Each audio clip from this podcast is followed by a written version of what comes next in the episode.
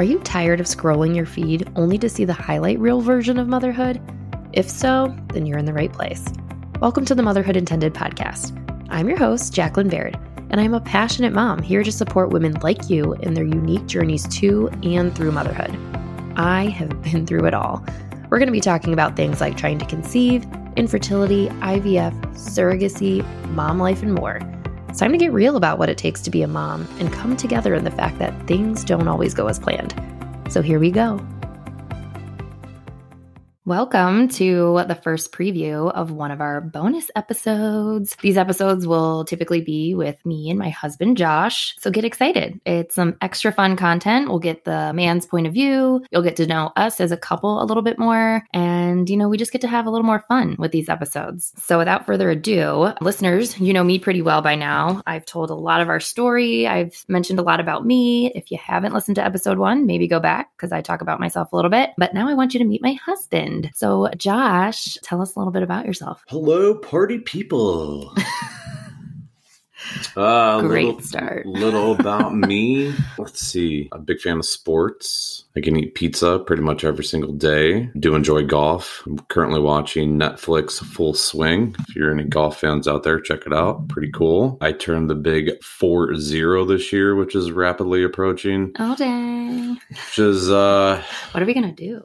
no clue. Gotta get Um, that planned. Yeah, scary but awesome, right? I mean, I think people are saying what 40s are the new 30s, so we'll uh we'll, we'll see how that kicks off in the next uh 6 or 7 months. So, what do you do? Well, I know what you do, obviously, but tell listeners, what do you do for work? So if you listen to Hunter's episode, which is actually pretty funny, I don't build cell phone towers, but I work for a company and sell the infrastructure to build cell phone towers. We're what's called a build to suit. So we build for all the major carriers. So I'm a director of sales. So I don't do any of the climbing. I just do all the fun stuff. So, you will not find him at the top of a cell phone tower. No, you will never find me at the top of a cell phone tower. That is uh that is a no no for Josh. Although it's pretty hilarious how you've taught the kids, especially Hunter. Well, no, actually, Noah's really good at it Mhm. too, to spot cell phone towers Oh yeah. as we're driving around Oh, town.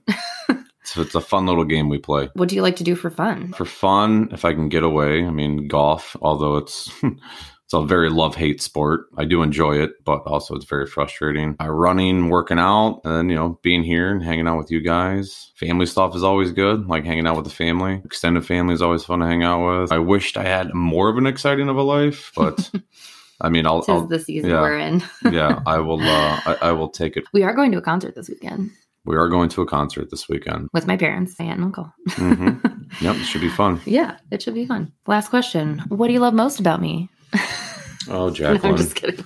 I, I'm I don't, just I don't even know where to begin honey Mhm. Um, no, I'm just joking. So today in this bonus episode, if you haven't, go back and listen to the previous episode, episode 16. That was another glimpse of one of the bonus kind of bonus episodes we'll be doing is having our kids on the podcast here and there. It'll mostly be Josh and I because again, they're five and three. But I thought that'd be fun to do and Hunter really enjoyed it. And given the fact that it's his birthday week, it was just something special to do. So in the spirit of Hunter's birthday week, you know, he was born at 24 weeks. He was a micro preemie. He spent 120 days in the NICU. We thought a good bonus episode for this week would be for us to kind of go back in our memory and chat about our experience with him in the NICU. It was obviously four months long, and while we've probably suppressed a lot of those feelings and memories, they are always very present, at least for me, when it comes to his birthday every year because it was just such an impactful time and a scary time. And we're just so proud of him and where he is today. And then it's just mind blowing that he's five. Right. So, to kind of jumpstart the conversation and rejog our memory of this experience, because it has been, you know, five years, I am going to be referencing this article I found. It's called Seven Important Tips for NICU Parents. It's something I found on Lucie's List. It's an article by Elena H. I'm just going to kind of use her bullet points and then we're going to talk from there. So, these are seven important tips for NICU parents. So, the first tip she mentions is to be present. I definitely would say our experience with being in the NICU is that we were very, very present. Yeah, and, and again, I think we were very lucky because at the time we both have remote jobs. Right. Well, we both do still, but you know, and we were able to be up there pretty much all day, every day because of the flexibility of our jobs. Now, some parents may not have that flexibility. I feel for them because when your child is in the NICU, all you want to do is be there 24 7. hmm So that was a huge perk for us because we were able to see and do and hear and experience a lot more things than I think a normal person or couple or Yeah. in that situation. So I'm curious like how it is now, like post COVID, because this Oh, was yeah. like 2018. So I mean, us with our remote jobs was actually not as common, but now a lot of people do have remote right, jobs. right. But even with remote jobs, right? Like you're still trying to work. I mean, like you're lucky that a lot of your work was on the phone. I'm just lucky I was working for a really awesome company at the time and had a lot of flexibility and leeway to do kind of like the bare minimum during that time. But we saw a lot of parents going in and out of the hospital. You know, the five o'clock, six o'clock rush was real. And then they'd be there Well, for a few hours, go home, and that was it. Well, then also take into account the families that had kids in the NICU, but also had kids at home. Right.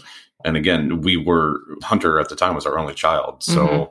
you know it was twenty four seven. There was no other concern uh, at home other than you know Stella. Yeah. But I mean, that's also got to be hard, very, very hard to have children at home and go through that experience because if you don't have family around, you're basically tag teaming with your spouse, which could be emotionally and physically draining. Yeah. And it got to the point where we were tag teaming eventually because with four months, you know, we couldn't both be up there at the same time just for our mental health. We kind of just made sure someone was always up there. But we had a lot of things, which sounds weird to say in regards to having a 24 weeker in the NICU, but we had a lot of things in that regard going in our favor. Like you said, flexible jobs. We also lived like 10 minutes away from the hospital, which Right. was easy because a lot of people had to be transferred to that hospital. I mean, our home hospital is a level three NICU, and I know there were people from surrounding suburbs that were there, so their drive wasn't as close. The whole point is like the tip is to be present as much as you can. Like we just said, everyone has their own scenarios, and like we didn't have kids at home, so you might have other responsibilities, but you know, being able to make yourself known to doctors, nurses, and staff, it just kind of helps them put a face, like your face, to your baby. And so they're not just a patient, they know that it's someone's baby, and it just helps keep them accountable. And, you know, then they'll want to keep up on your baby's progress. And if you have a micro preemie or a child that is going to have a long stay, it's only going to make your experience better too to really get to know the staff. Because there was a couple times I know like we kind of judged a book by its cover and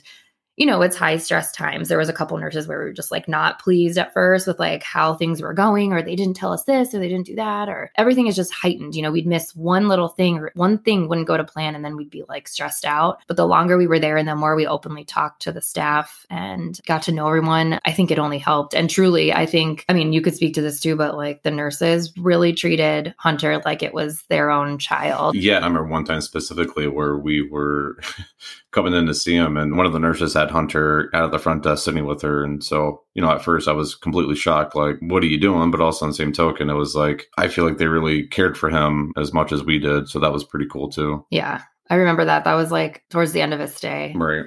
But still it was like so weird for us to see him out of his room. Right. but yeah they truly just they thought it would be good for him to just get out of his environment a little bit and obviously they were holding him which we were grateful for. I think another important thing too is we always made sure to be there at least one of us for when the doctors made the rounds. So whether we knew it the day before or if it was at shift change i don't know if it's 7 a.m so whenever whenever we knew the doctors were going to be around we tried to be there at that time because it'll make a world of difference hearing your child's progress firsthand instead of getting it passed down through the nurses until you finally hear it. And just for the doctor to see you face to face too. I mean, we definitely got to know a lot of the doctors. I know the one doctor would literally just come in to chat with us, even Yeah. then when she had nothing to like tell us or anything, she would just like come hang out with us. Yeah, she was great. Yeah. So the tip number two is do not move into the NICU. And that just means like when you can, or you should be sleeping at home, I should say. Like an incubator that most NICU patients are in, especially those born super early, it's supposed to simulate the womb. So the baby does not know at first that you're there and they are comforted and warm and cozy, just like as best they can, like they were in your womb. The big tip is just to take shifts with your spouse. So I think we started doing this a little bit like we'd split the day in half so that one of us could like really focus on work and then we'd like switch at lunchtime and then both do bath time at night Mhm. Or there's always some combination that we did. Um, so one of us was always there with him between the hours of. At first, it was like sun up to sundown, Right. um, and as the time went on and he was more stable, you know, it was more just like I don't know, nine or ten, like ten a.m. to eight p.m. But we'd take a break because we always wanted to be there for both shifts of nurses to get to know them, and then you know, bath time always happened at night, and it- a lot of it was based on his feeding schedule Yeah, once I he started was like, I doing that. I was trying to remember what why, it was important to be there in the morning. I know shift changed, but there was also another reason why we were, we always tried to be there from like it was like around eight to noon, and then we would. I think when he was doing like physical therapy and Oh, stuff, that, that, usually yeah. would come like though they would come around in the first half of the day. And I think too, I think like doctor rounds were often in the morning. Yeah, hard to remember. But the whole point is you should sleep in your own bed. Oh, yeah. Um, You know, you have to take care of yourself and you'll need sleep and strength to be clear headed and advocate for your child. And honestly, sleep will just help you feel like yourself again. And I'll speak from experience like when you have a child in the NICU, you kind of forget that like you just had a baby.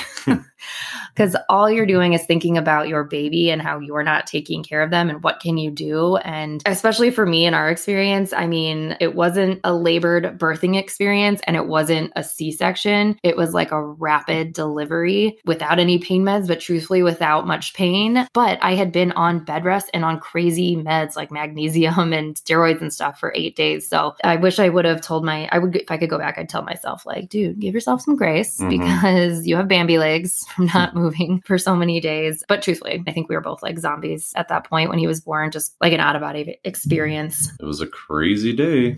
Sure was. But it's important. Get sleep, go home. It'll be hard at first, but if you get into a routine, you'll get used to it and you'll know your child Yeah. is in good hands. I'd say that's important. I mean, also depending on how long the stay is. I mean, you pray that your stay is minimal, but if it is long term, I would say routine is important and try and get into a routine as soon as possible. I mean, I know it's a lot easier said than done because the first few weeks are extremely chaotic, but if you can figure out a routine to stick to that routine, it's it'll it, it'll be worth it. Yeah.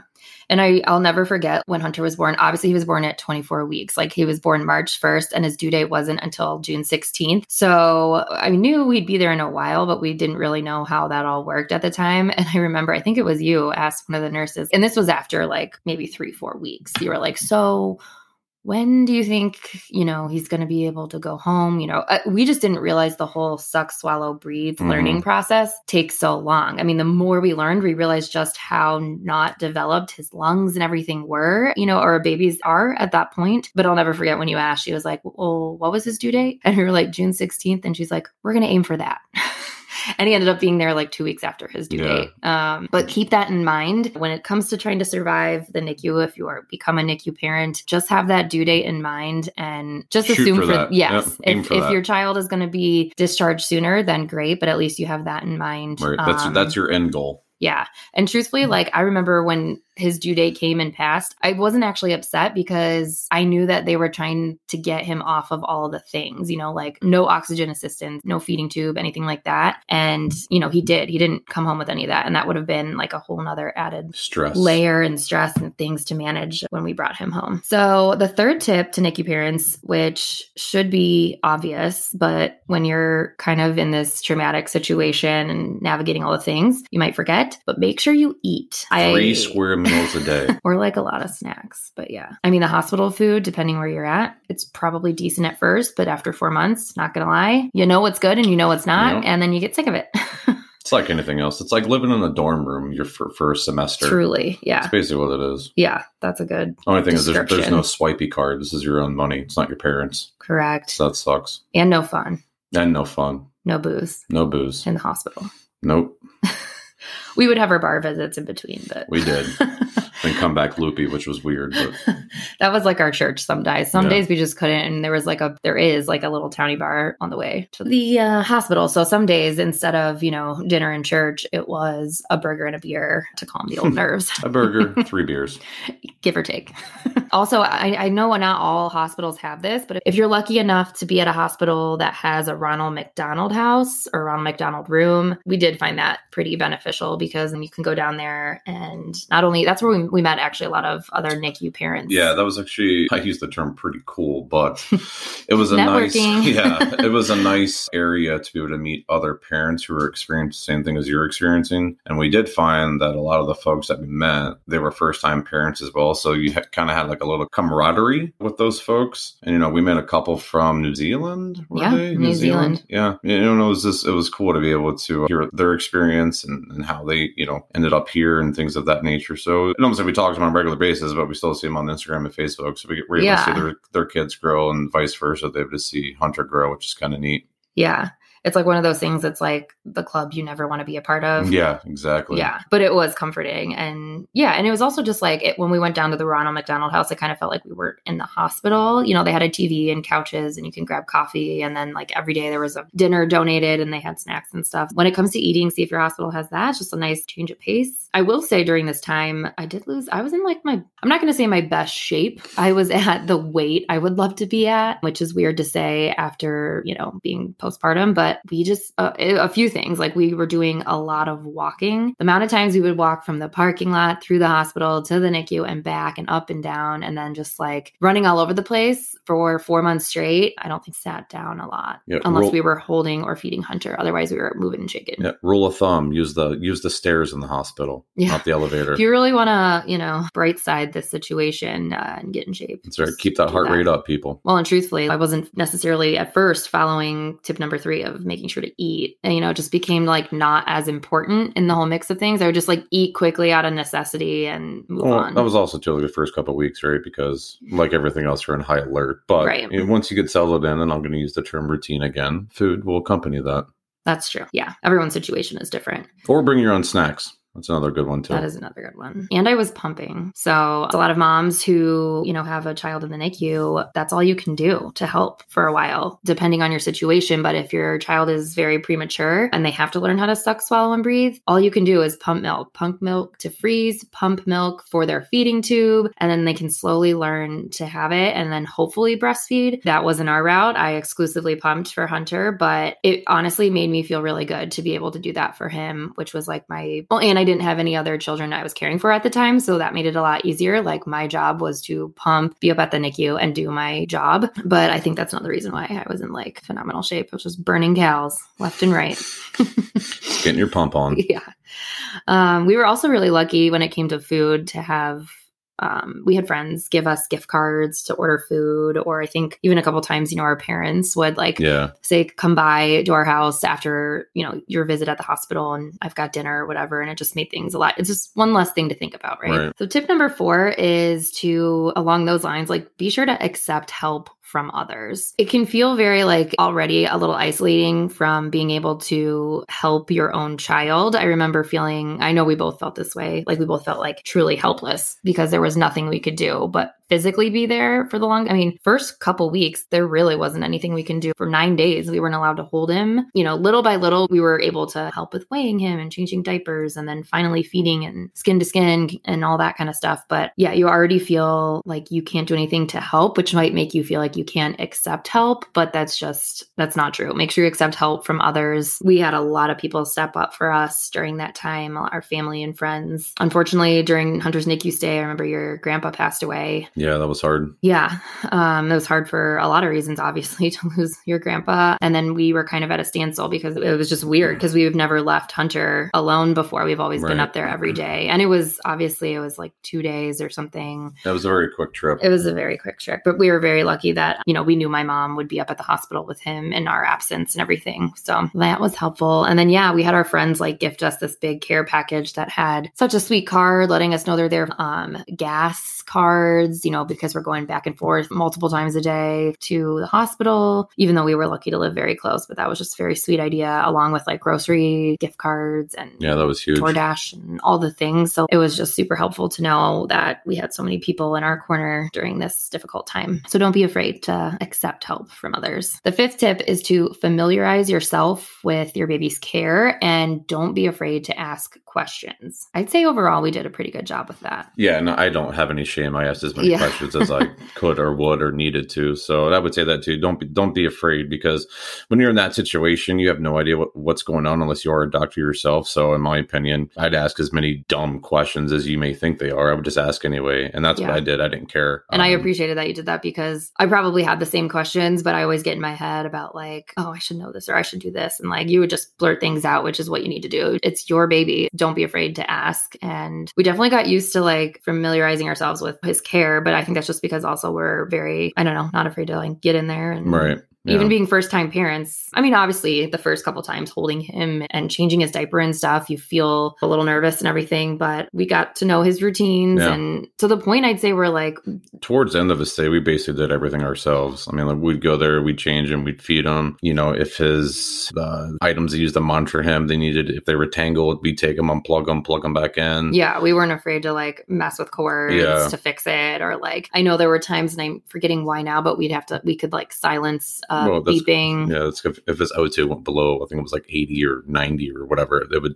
the DSAP to basically make a beeping sound, and we knew his oxygen would come right back up. So we yeah like we knew what was going on and so did the nurses on their like we didn't need to hear it so we were like would just mute it i don't know if that was loud or not I don't know either. um but yeah we got real comfortable Yeah, in that real room comfortable. yeah. this wasn't on the list but like familiarizing ourselves with care and asking questions you know they did give us a folder and i think a place to like take notes or ask questions for there write down questions but i actually had a big wall calendar that we used to kind of stay positive every single day. We would write a positive thing that happened that day. And then i'd write how much he weighs and then how many mls of milk he was taking that day so we could kind of like look back and see his progress and everything. And that was super helpful. It was like a nice visual and it's super easy because it was just like one little thing you know anything that could fit on a square on a little calendar you know took his first poop first bath opened his eyes you know i don't even Mhm. know. Some days it was just not a lot of beeping or you know like it was some the, the wins were often small but um it was still really Small helpful. but many. I didn't know it'd be such a hot commodity in his room. And I think my sister gave it to me or something. It, I can't remember, but it was a ban like a sparkly gold banner that said, You got this. And I don't know why I had it. It was at home or something. I don't know, but brought it to the hospital, hung it up above his hospital window. And I don't know, the doctors just all really, really liked that. They're like, You guys are so positive all the time. And I think looking back, it's kind of like we didn't really know any other way to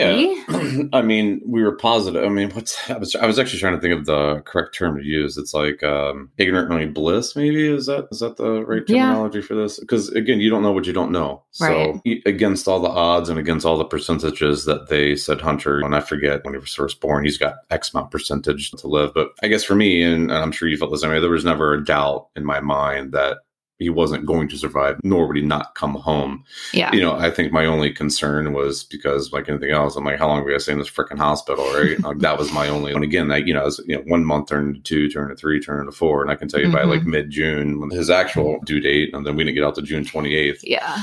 Man, I was ready to to break that. I know down. those last two weeks, we were both probably people were like, "Oh God, Yeah. here, they- here they come." Yeah, those Yeah. last two to three weeks, we were both had probably some attitudes because we were just like, Come on, "Can't Yeah. anymore."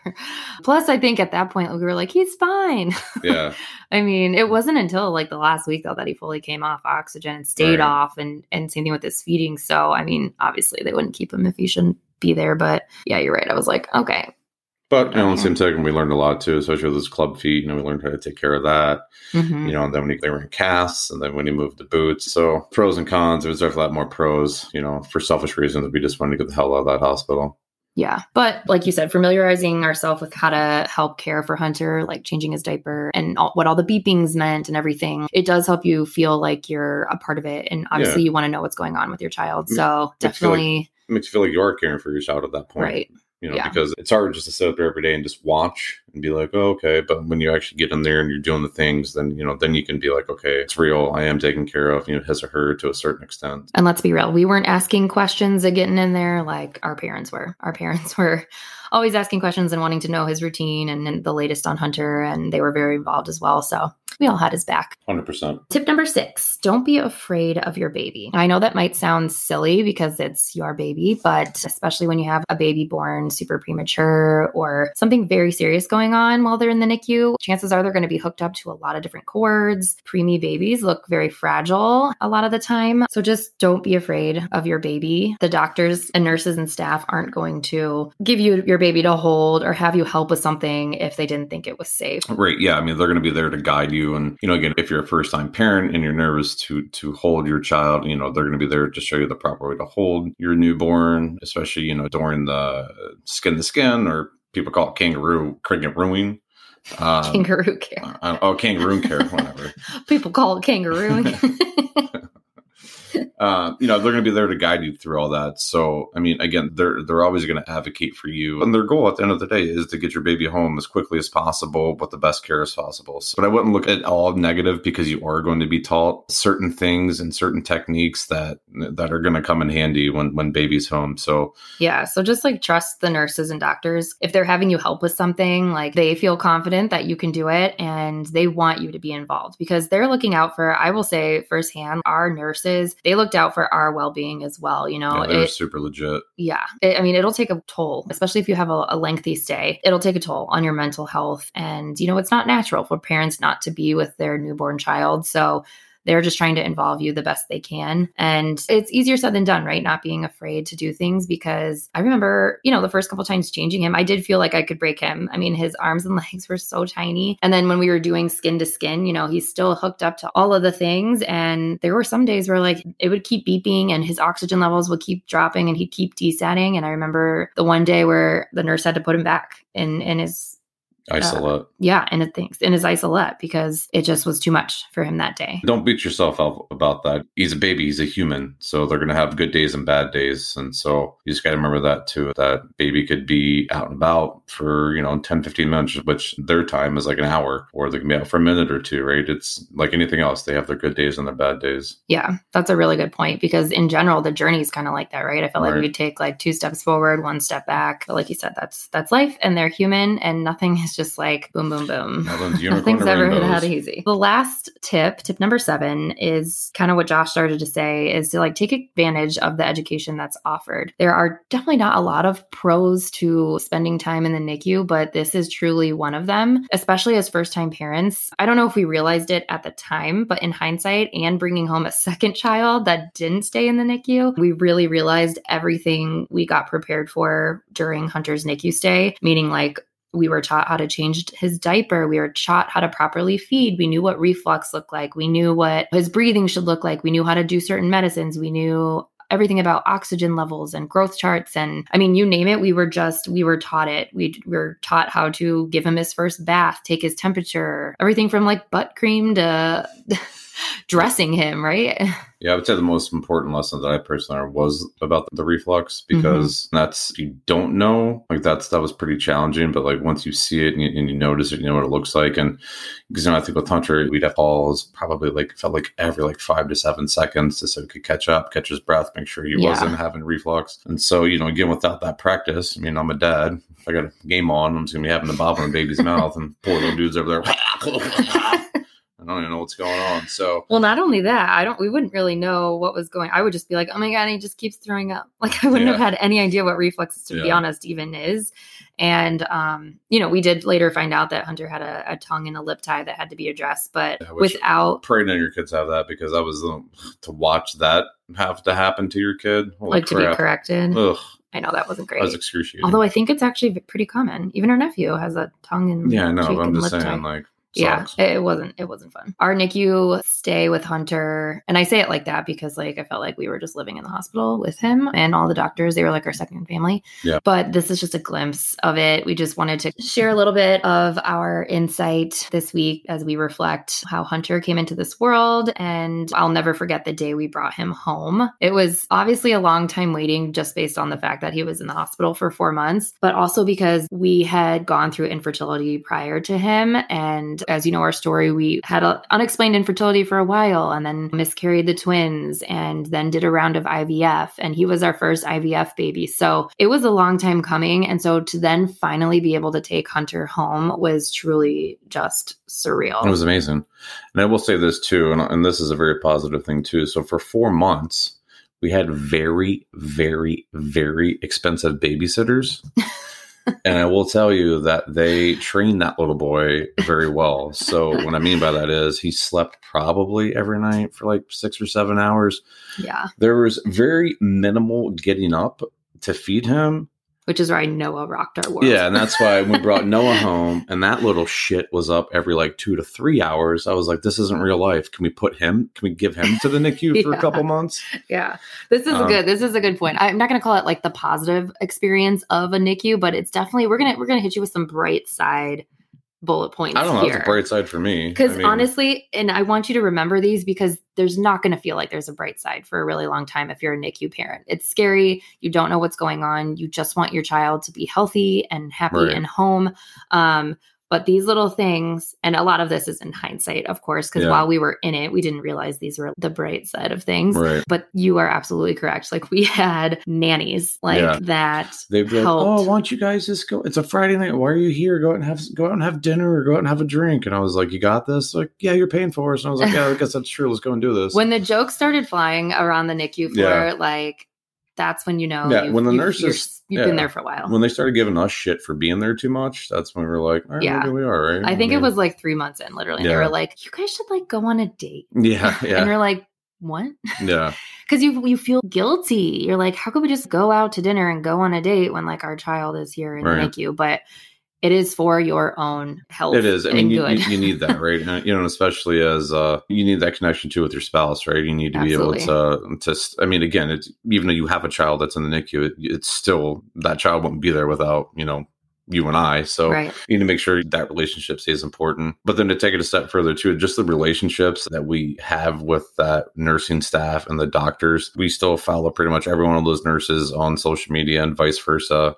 In fact, one of the doctors, he has his own winery in Napa, which is absolutely amazing. And so he's one of our favorite people. And in fact, Gave he- us his personal email address, told us to come on out whenever, Yeah. and we still need to take him up on that. But We you know, do. Hashtag parenting. and he was there for Noah. He was there for when we Yeah. had Noah during his C-section, and it was, and that's cool. I don't think that was random. I'm sure you saw our name on the, the old C-section list. I don't know what that's called, but it was like, all right, it's surely a, a list. I Yeah. don't know. um, and he's just he's just a good dude. One of my favorite people. Yeah. So knowing that, and this all goes back to, yeah, like the relationships we built at that hospital made us feel comfortable and not feel like we had to feel guilty for doing something like that. You know, it hasn't been easy, not just for Hunter, but through infertility and loss and parenting and everything for the most part always come together and turn Mhm. into each other. I remember people telling me after our first miscarriage, just make sure, you know, you and your husband make yourselves a priority because things like this can tear couples apart. And Yeah. that is a very true statement. I didn't realize at the time, but I don't think we could have gotten through the NICU and everything that Hunter went through without really coming together on that. So while your child is in the hospital, just really nurture your relationship too and make that a priority still because again that's going to be the best right. thing for your baby too Right. And that's also gonna be the hardest thing to do is, is to put yourself first, especially in a situation like that. But it's like anything else in life, you have to make sure that you are your best self in order to give everyone around you the love and support and, Yeah. and best version of you. And that carries into parenthood although i feel like it gets harder to do because Oh yeah. oftentimes we need to circle back with each other and being like oh my god like we, we're drowning and we can't no wonder we're having a hard time Yeah. parenting toddlers because we need to take care of ourselves better Right? I mean, I remember wanted to drop kick a toddler so bad.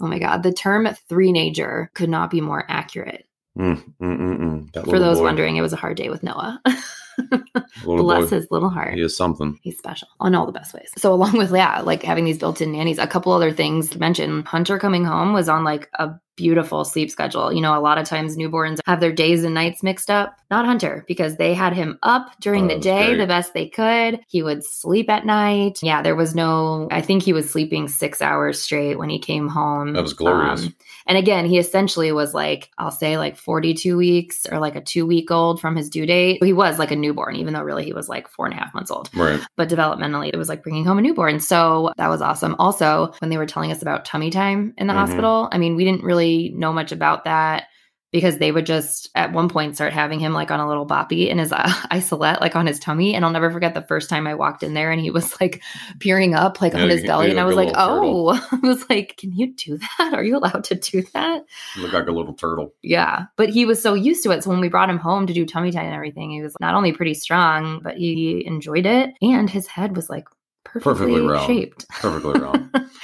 yeah. He was being rotated all the time in his isolette. You know, we didn't have to worry about that at first. And and it helped his feet too. So I know I've talked about this in another episode, but you know, Hunter had club feet. So he was born with both of his feet like turned in. And we knew that at his 20 week ultrasound at the anatomy scan. So we knew that going into it. We did not know we'd be meeting him four weeks later. right. But in that regard, that was a little bit of a bright side Yeah, too, absolutely. because therapy started right away. I mean, yeah, I believe it's Literally right like- away. Yeah. Maybe once he was stable, of course. I think Yeah. It was like two weeks two afterwards. weeks. Yeah. Yeah.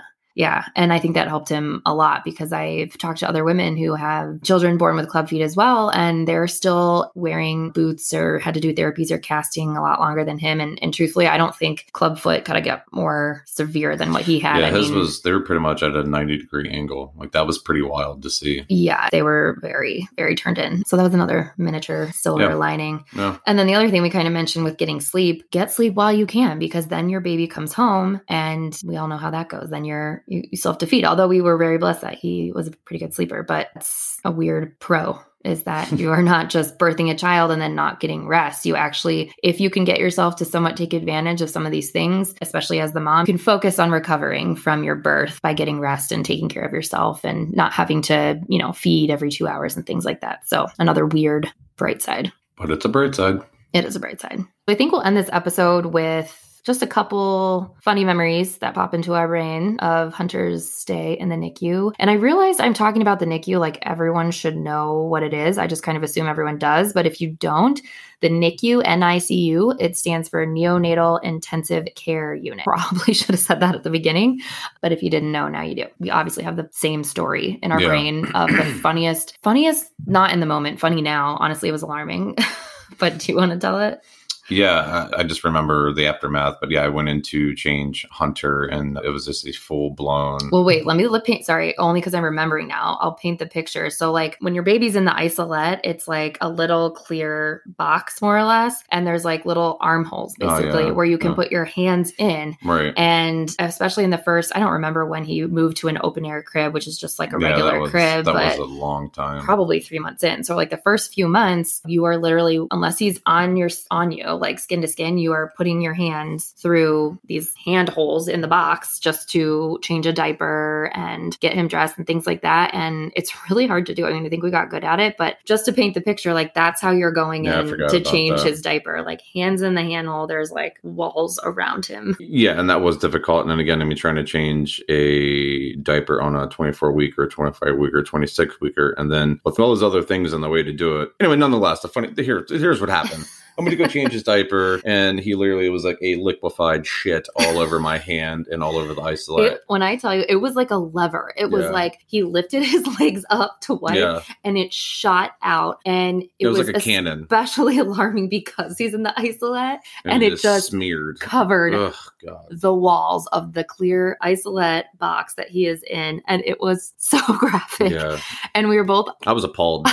I was like speechless. And I was just like, how did that just come out of this tiny, tiny little human with such force? And for anyone who has newborns, you know it's that like seedy orange, just gnarly, just ugh. Oh my God. yeah, it was pretty bad. We'll never forget that though. But that was, you know, and again, in a time like that, it was really good to have a really good like belly laugh, you know, a really I think that's also why it sticks out in my our brains because that might have been the first time we laughed. Yeah. In like weeks, a month probably at that point. But yeah, that that visual is Yeah. ingrained. that was probably my best highlight. And then just the milestones, right, as you got older. And I would say another great day was when they took the breathing tube or or the yeah, breathing tube. Uh, The uh, cannula. Thank you. My goodness, yeah. When he was breathing on his own, and it's a huge milestone, especially since you know his lungs were so underdeveloped, right? To be able to be off the cannula and breathe on his own, that's a huge milestone. And you got to look at those little wins as as great things. And, and well, and that one was a big one. I mean, obviously, we never thought we'd be getting excited that our son is just breathing. breathing on his own. Yeah. Um, but it was pretty amazing to witness after watching him hooked up to things for so long. The other memory that uh, we weren't we were not there for this, but like I remember the nurses telling us that they always called him like a little Houdini because Oh, yeah. he was so small but so feisty. And I think like, like obviously from the beginning because when he was kicking like in my stomach the few weeks before he was born, I mean, I literally thought, well, and I guess I was kind of right, but it felt like he was trying to kick his way out. And then he did because he came out feet first and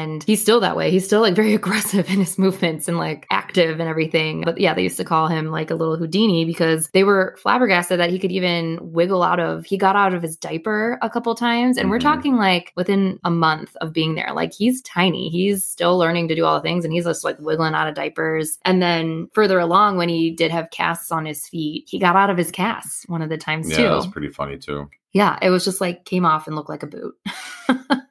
I'm sure the podiatrist that came in was like, How the hell this How? can do this? Yeah. this is a first. This Yeah. is a first. Nonetheless, it was uh, an experience I never want to experience again. But yes. in hindsight, it prepared us for, it gave us a, an extreme crash course in parenthood. So for that, I'll take it. And I think we definitely both just look at both of our children in a little different light just because we are just so amazed how babies can even come into this world. You know, we've had a, such a hard time even getting pregnant and then bringing them here and then watching our son develop outside of my body. You know, you really see the amazing things that take place for a baby to become full term and breathing. And it's just amazing. And so I look at both of our sons in just awe every day. And now Hunter is five. So I think that's all we have for you today. Thanks for joining us on a little preview of what a bonus episode might sound like. We're planning to do all sorts of episodes with these bonus ones. The beauty of it is we can have a little more fun with it and do whatever we want. So this one felt timely because of Hunter's birthday, but we do have some other episodes coming up that in involve bringing you in on one of our date nights where we do a little 21 questions for each other, rapid fire style. Oh, yeah. we may or may not be enjoying some wine. Then we do a little true or false with women's health and fertility. So I will be asking Josh some fertility questions and we'll see how much he knows. Thank you, Chicago. And now everyone's deaf. Thanks for being on the podcast. Thank you, Chicago. That's how, that's how I want to Is that your sign off? It's my sign off. But everyone's listening, not just Chicago. Yeah, yeah. Okay. We'll workshop it. Yeah. Thank you so much for having me on your podcast, Jacqueline. I really appreciate it. Until next time. I like the thank you, Chicago better. I know. As always, thank you for listening to the podcast. I hope you enjoyed hearing from not only me, but my husband as well. So, over 10% of babies born in the US are born prematurely. So, I know listeners out there have experienced a baby in the NICU, or unfortunately, maybe you will experience this at some point. I just want to say that we are here for you. Use me as a resource, use me as a sounding board. You know, what we shared today weren't necessarily our thoughts five years ago when we were going through it, but at this point, reflecting back, we can truly speak from a place of wisdom and share our experience with clearer thoughts. And we could definitely be a good resource to help you navigate a NICU stay. So if your baby is born premature or you find your child in the NICU for whatever reason, just know you're not alone. There are plenty of people out there who have experienced this as well, and you can always refer back to this episode or reach out to me at motherhood underscore community on Instagram. You can send me a DM. You can message me on Facebook through the Motherhood Intended community group. Just know that I'm here for you. You can vent, you can ask questions, you can ask for advice. You don't have to experience the NICU alone. And speaking of community and support, as I've promised, the Motherhood Intended podcast now has a Patreon account. That's right. We are offering two ways to subscribe for additional content. So, the first tier is the Motherhood Intended Plus subscription. This will give you access to two bonus episodes per month. These episodes will bring you fun, helpful, and even more new content to enjoy. You can expect to hear from both myself and my husband, as well as the occasional guest appearances from our kids. The second tier is the Motherhood Intended Plus community subscription. These subscribers get access to those two bonus episodes a month as well well, but also access to a patron only community for fans to connect with each other and to me. So in this group, you can expect meetups, live Q&As. This patron only community is going to be a more focused way to connect women with each other. If you are a mom of toddlers, we can connect you with other moms of toddlers. If you are going through infertility, we can connect you with other people who are going through infertility. Maybe you have experienced a loss and we can connect you with women who have experienced similar situations. It's just going to be a more focused way to build a community that is helpful for everyone. And in addition to the bonus episodes and the patron only community, you'll also get a monthly shout out on a podcast episode. So that'll be fun to hear every month. Each subscription is a monthly subscription. You can cancel at any time, and both subscriptions directly benefit the production of this podcast. So thank you in advance for supporting this show. There's a link in the show notes to subscribe and become a patron of the podcast. So be sure to click that that if you're interested. And I hope everyone has a wonderful weekend, and I will talk to you next week.